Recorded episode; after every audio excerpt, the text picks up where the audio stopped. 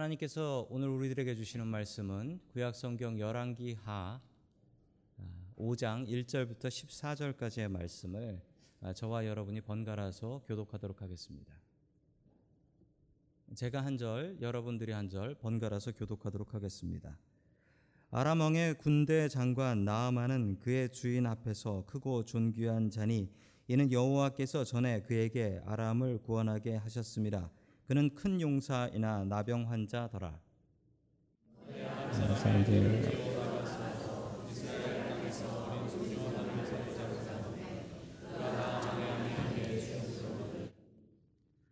그의 여주인에게 이르되 우리 주인이 사마리아에 계신 선지자 앞에 계셨으면 좋겠나이다.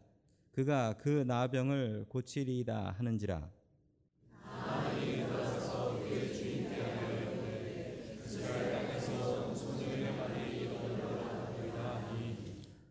아람왕이 이르되 갈지어다 이제 내가 이스라엘 왕에게 그를 보내리라 하더라. 나아만이 곧 떠날새 은십 달란트와 금 육천 개와 의복 열 벌을 가지고 가서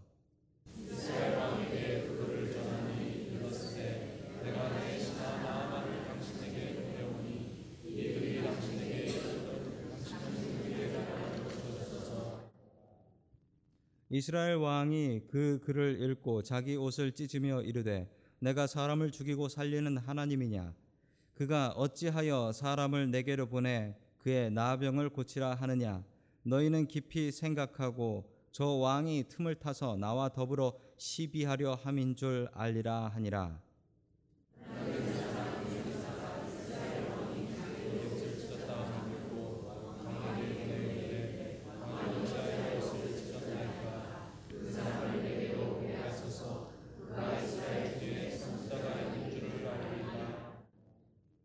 나아만이 이에 말들과 병거들을 거느리고 이르러 엘리사의 집 문에 서니.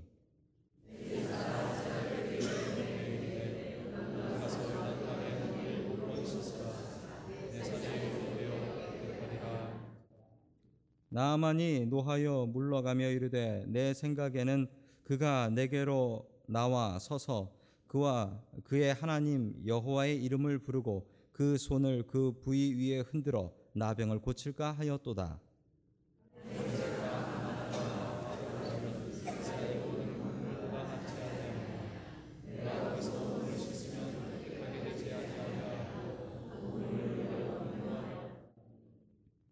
그의 종들이 나와서 말하여 이르되 내 아버지여 선지자가 당신에게 큰 일을 행하라 말하였다면 행하지 아니하였으리이까 하물며 당신에게 이르기를 씻어 깨끗하게 하라 함이니까 나아만이 이에 하나님의 사람의 말대로 요단강에 일곱 번 몸을 담그니 그의 살이 같이 회복되어 깨끗하게 되었더라 아멘. 자, 이 시간에는 정용환 목사님 나오셔서 말씀을 증거하실 텐데요. 정용환 목사님은 2004년부터 2006년까지 저희 교회에서 중고등부 청년부 그리고 찬양 인도를 하셨던 그때는 전도사님이었습니다. 지금은 연세대학교 신학교 교수로 계신데요. 오늘 귀한 말씀 증거해 주실 때 많은 은혜 받으시기 바랍니다. 우리 목사님 나오실 때 우리 손을 들고 할렐루야로 인사하시겠습니다. 할렐루야. 할렐루야 반갑습니다. 아, 지난 해 2월 달에 와서 여러분들과 함께 말씀을 나눌 수 있었던 기회가 있었는데요. 오늘 다시 한번 어, 1년 반이 지나서 서게 된 것이 얼마나 기쁘고 감격적인지 모르겠습니다. 어, 특별히 소개받은 대로 2004년도, 2006년도까지 여러분들의 큰 사랑으로 이곳에서 공부하며 또 사역할 수 있었던 기회가 주어졌기에 어, 오늘의 제가 있지 않았나 생각을 해봅니다. 어, 오늘 좀 나가시면서 기억하시고 좀 봐주셨으면 하는 아이들이 있는데요. 네, 우리 첫째 아이도 이곳에서 어, 사실은 유아 세례를 받았고 또 둘째 어, 베이비 샤워까지 너무나도 잘해주셨던 그 아이가 이제 많이 커서 가족들이 이곳에 다시 한번 방문하게 되는 것이 얼마나 큰 감격이며 기쁨인지 모르겠습니다.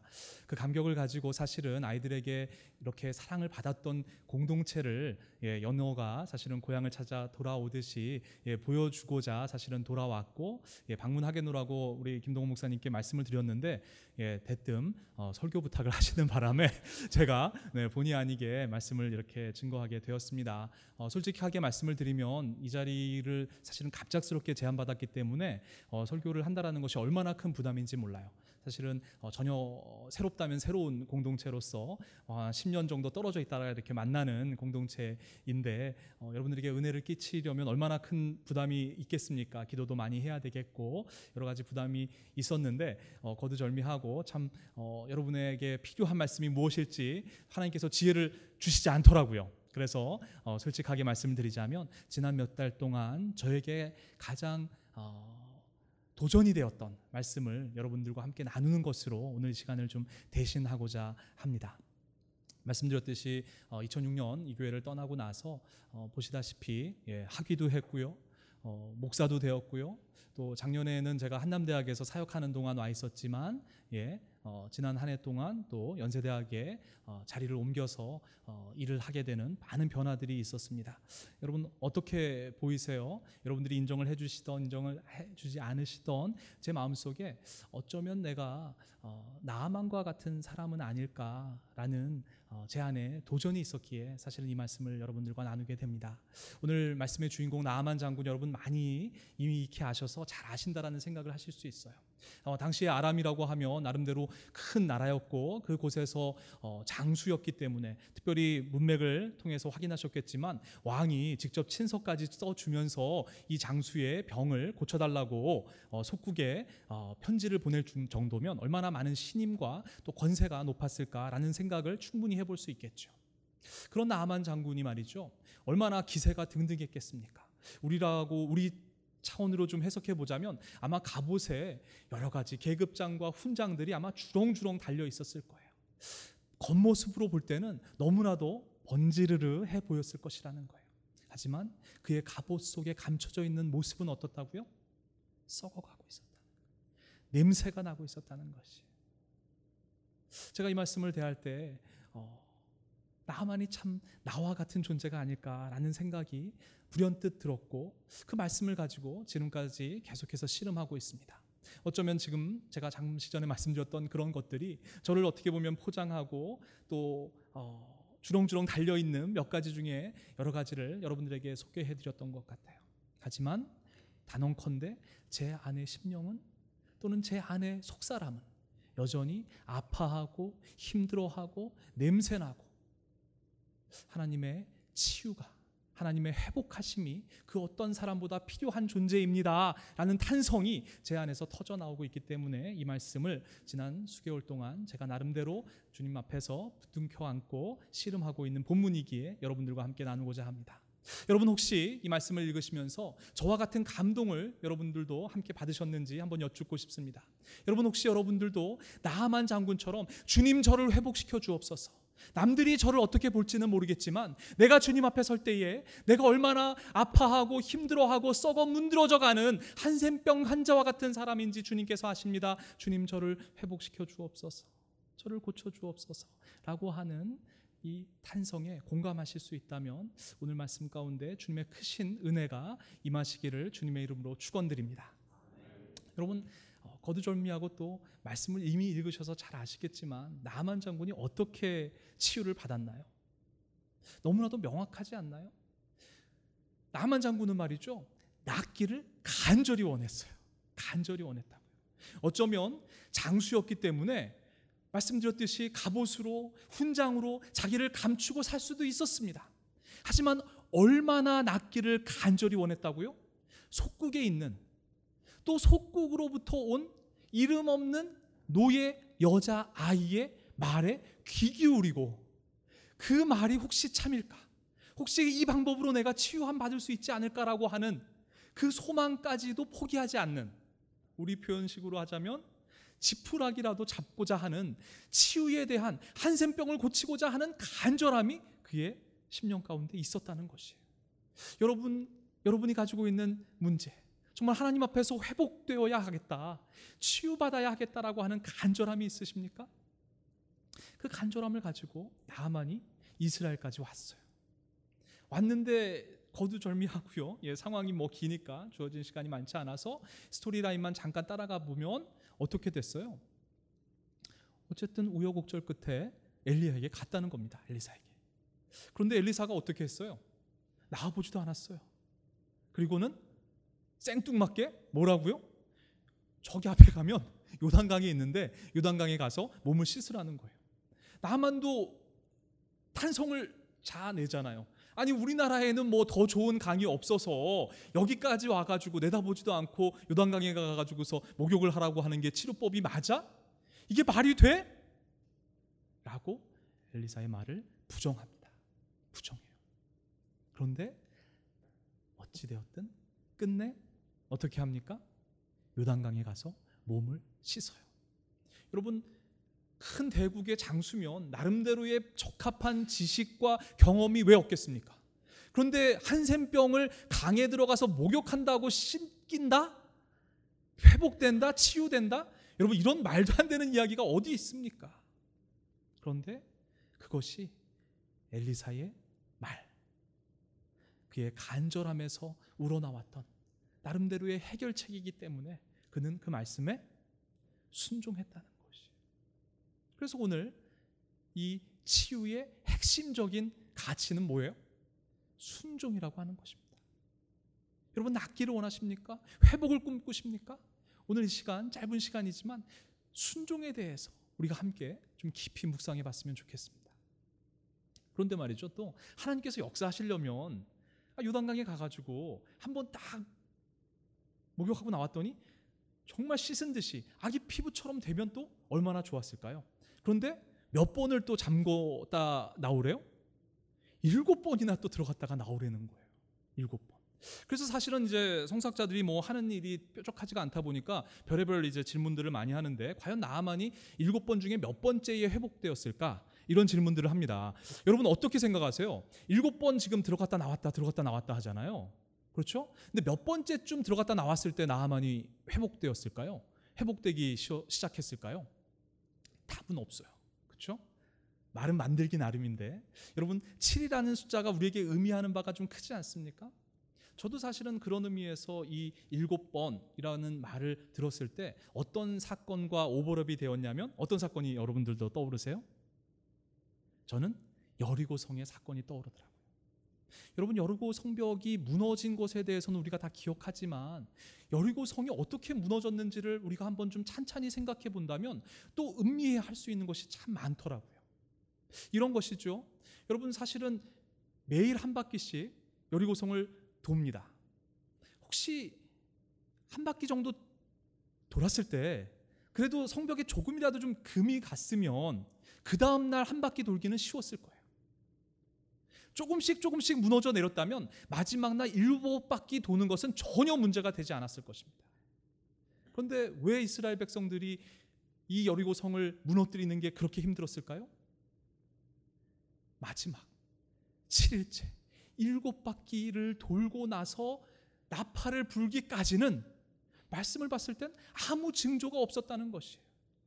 여러분 그 날마다 여리고성을 돌 때 모르긴 몰라도 여리고 성에 있었던 사람들이 온갖 욕설을 모욕을 저주를 퍼붓지 않았겠습니까? 지금 내가 왜 이러고 있는지 그야말로 이스라엘 백성들도 자괴감이 들지 않았겠습니까? 그런데 그 말씀에 순종한 것이 끝까지 한번 여리고성을 돌아본 것이에요. 7일째 일곱 바퀴까지 왜 한 거지? 왜 하나님께서 이 일을 시키신 것인지? 라는 계속되는 질문을 가지고서도 그 말씀에 끝까지 순종한 것이죠. 그리고 나팔을 불었을 때 하나님의 역사가 이루어졌습니다. 모르긴 몰라도 나만 아마 한 번 들어갔다 나오고 이걸 내가 왜 하는 거지? 두 번 들어갔다 나오고 조금씩 조금씩 회복됐다면 일곱 번 들어갔다 나오기 참 쉬웠을 거예요. 근데 들어가기가 싫었기 때문이었는지 옆에 있었던 또 다른 사람들이 그 말 한번 좀 따라 보시죠. 라고 권면을 해야 했던 상황이 있지 않았나 싶습니다. 그리고 일곱 번째 그 말씀에 끝까지 순종했을 때 나아만은 완전한 회복을 경험했습니다. 여러분 하나님의 말씀을 순종하는 것 우리가 얼마나 많이 되뇌이고 또 묵상하는 우리 신앙인들의 중요한 타픽입니까? 그럼에도 불구하고 그 말씀에 끝까지 순종하는 것 이것이 얼마나 귀하고 힘든 것인지 다시 한번 우리가 기억해 봐야 되겠다라는 차원에서 한번 말씀을 어, 이곳저곳을 좀 훑어보았습니다. 여러분 어, 제가 두 가지 사건만 또 상관이 있기 때문에 더 소개를 좀 시켜드리고 싶은데요. 구약 성경에서 또 가장 인상적인 기적 사건 하면 어떤 게 떠오르세요? 믿음의 사건. 어, 모르긴 몰라도 홍의 기적이 아닐까 싶은데 여러분 하나님께서 이스라엘 백성들의 믿음을 보시고 곧바로 예를 들자면 10개라고 하는 영화나 대부분의 매스미디어를 통해서 우리에게 전달되어지고 있는 홍해 사건은 어떻게 이루어지나요? 모세가 지팡이를 딱 드니까 물이 쫙 열리면서 그렇죠? 인류 최초의 초대형 아쿠아리움이 예, 열려서 뭐 지나가면서 고래도 보고 뭐 전복도 따고 속 조개를 구워 먹었는지 이런 차원의 이미지를 우리가 그리기가 쉽습니다. 하지만 말씀을 제가 꼼꼼히 살펴보니까요. 이런 구절이 있어요. 출애굽기 14장 말씀인데요. 여호와께서 모세에게 이르시되 너는 어찌하여 내게 부르짖느냐 이스라엘 자손에게 명령하여 앞으로 나아가게 하고 이 상황이 지금 물이 갈려진 상황이 아니에요. 그런데 백성들로 하여금 앞으로 나아가게 하라는 거예요. 나아가야 하는 입장에 있는 백성들은 얼마나 황당한 명령입니까? 지팡이를 그제서야 들고 손을 바다 위로 내밀어 그것이 갈라지게 하라. 이스라엘 자손이 바다 가운데서 마른 땅으로 행하리라. 그러면 물이 곧바로 갈라졌을까요? 또 아니에요. 꼼꼼히 읽어보면 21절 한 4절을 뛰어넘어서 보면 모세가 바다 위로 손을 내밀매 여호와께서 큰 동풍이 밤새도록 바닷물을 물러가게 하시니 여러분 이 상황이 좀 연상이 되십니까? 모세가 사람들을 먼저 홍해로 나아가게 합니다. 나아가기가 쉬웠을까요? 모르겠어요. 정말 영화에서처럼 두 손을 들면 물이 쫙 갈라졌을 때 그러면 나아가기 쉬웠겠죠. 하지만 밤새도록 동풍이 불어서 물이 서서히 갈라지는 그 상황 가운데에서 사람들이 물속으로 나아가는 것 쉽지 않았을 것 같아요. 근데 유사한 사건이 이제 막 신의 산, 어, 신의 광야를 40년 동안 유리방랑하고 이제 약속의 땅으로 들어가려고 할 때 또 어떤 사건이 기다리고 있죠? 어떤 장애물이 그들을 막고 있습니까? 요단강이 그들을 막아섰어요. 그때 또 하나님께서 여호수아에게 이렇게 명령하십니다. 너는 언약궤를 맨 제사장들에게 명령하여 이르기를 너희가 요단물 가에 이르거든 요단에 들어서라 하라. 또 다시 하나님께서는 요단강으로 백성들을 들어가게 하시는 거예요. 물이 아직 안 갈라졌다니까요. 그때 여러분 믿음의 도약을 해내실 수 있겠습니까? 이런 상황 가운데 믿음의 첫 발을 내딛기가 쉽겠느냐고요. 몇 절을 또 뛰어넘어서 이제 이스라엘 지파 중에서 각 지파에 한 사람씩 12명을 택하라. 온 땅에 주 여호와의 궤를 맨 제사장들의 발바닥이 요단물을 밟고 멈추면 요단물 곧 위에서부터 흘러내리던 물이 끊어지고 한 곳에 쌓아 서리라.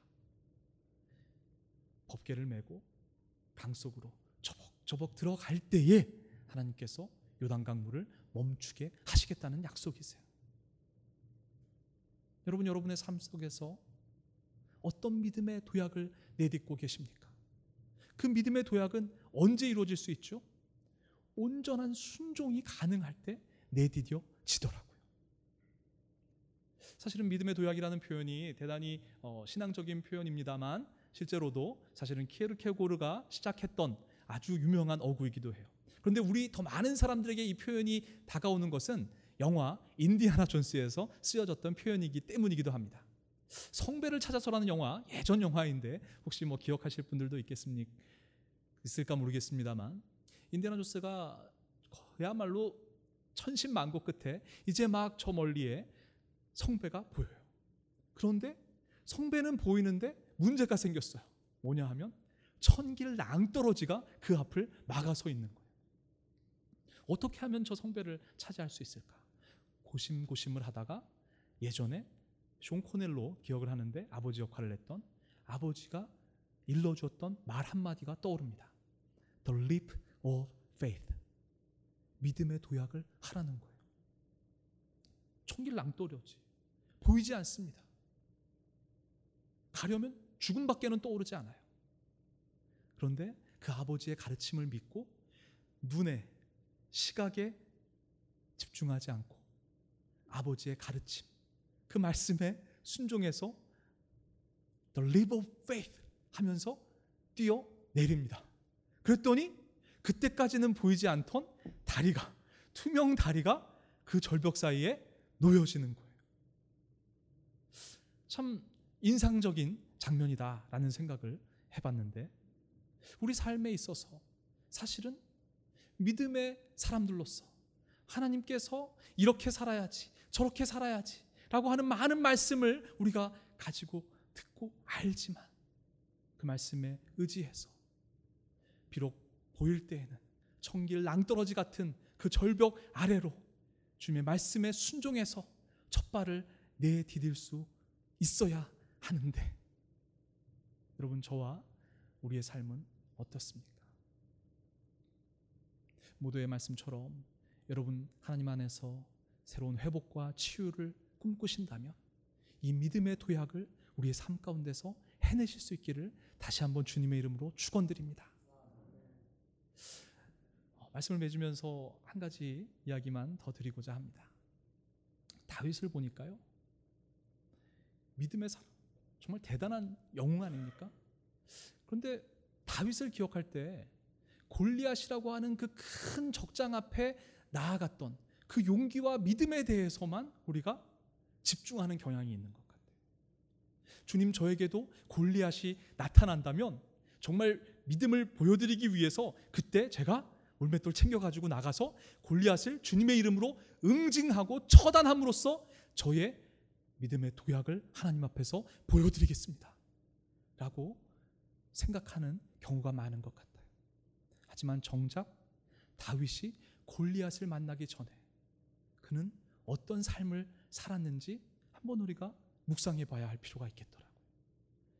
그는 사실 골리앗을 만나기 전에 이미 일상의 삶 속에서 다가오는 매일 다가오는 다양한 야수들을 향해 사자를 향해 늑대를 향해 다양한 맹수들을 향해 목숨을 걸고 물맷돌을 던지면서 살았던 삶이 그에게 있었던 것이에요.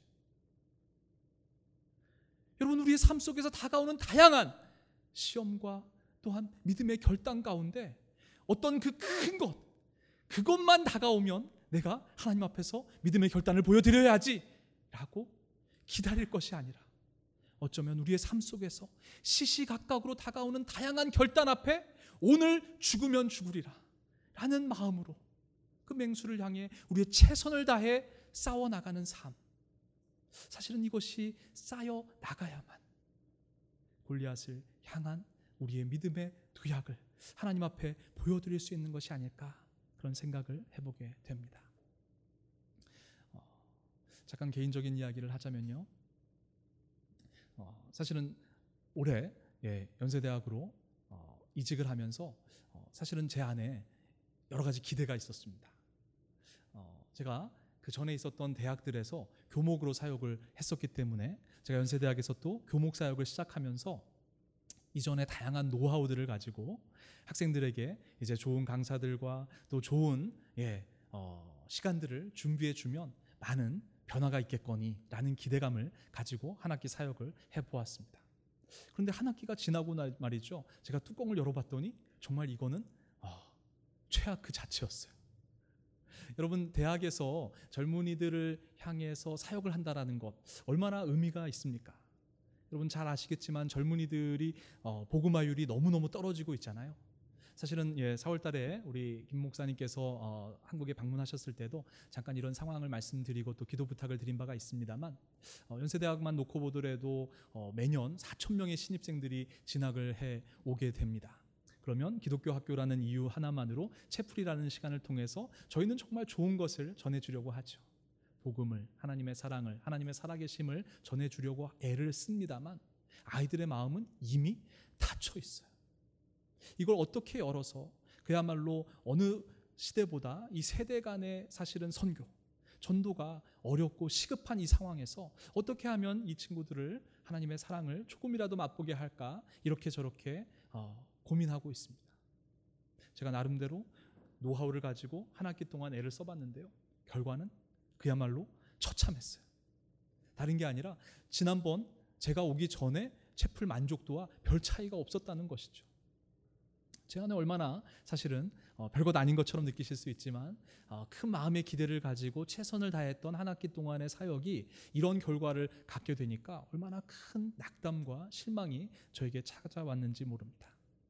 하지만 다시 한번 결단하고 있어요.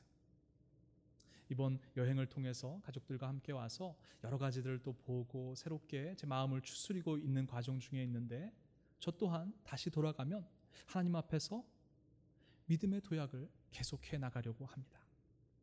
누가 봐도 사실은 어쨌든 어, 관성적으로 어쨌든 기독교 대학이니까 들어오는 학생들을 향해서 이렇게 하나 저렇게 하나 아이들은 와서 앉아 있을 것이고 저는 제 할 말 하면 되겠지 라고 임할 수 있는 시간이라 할지라도 저의 전심을 담아서 이 젊은이들에게 주님의 사랑을 전하기 위해 저의 마음을 다시 한번 부어보려고 합니다.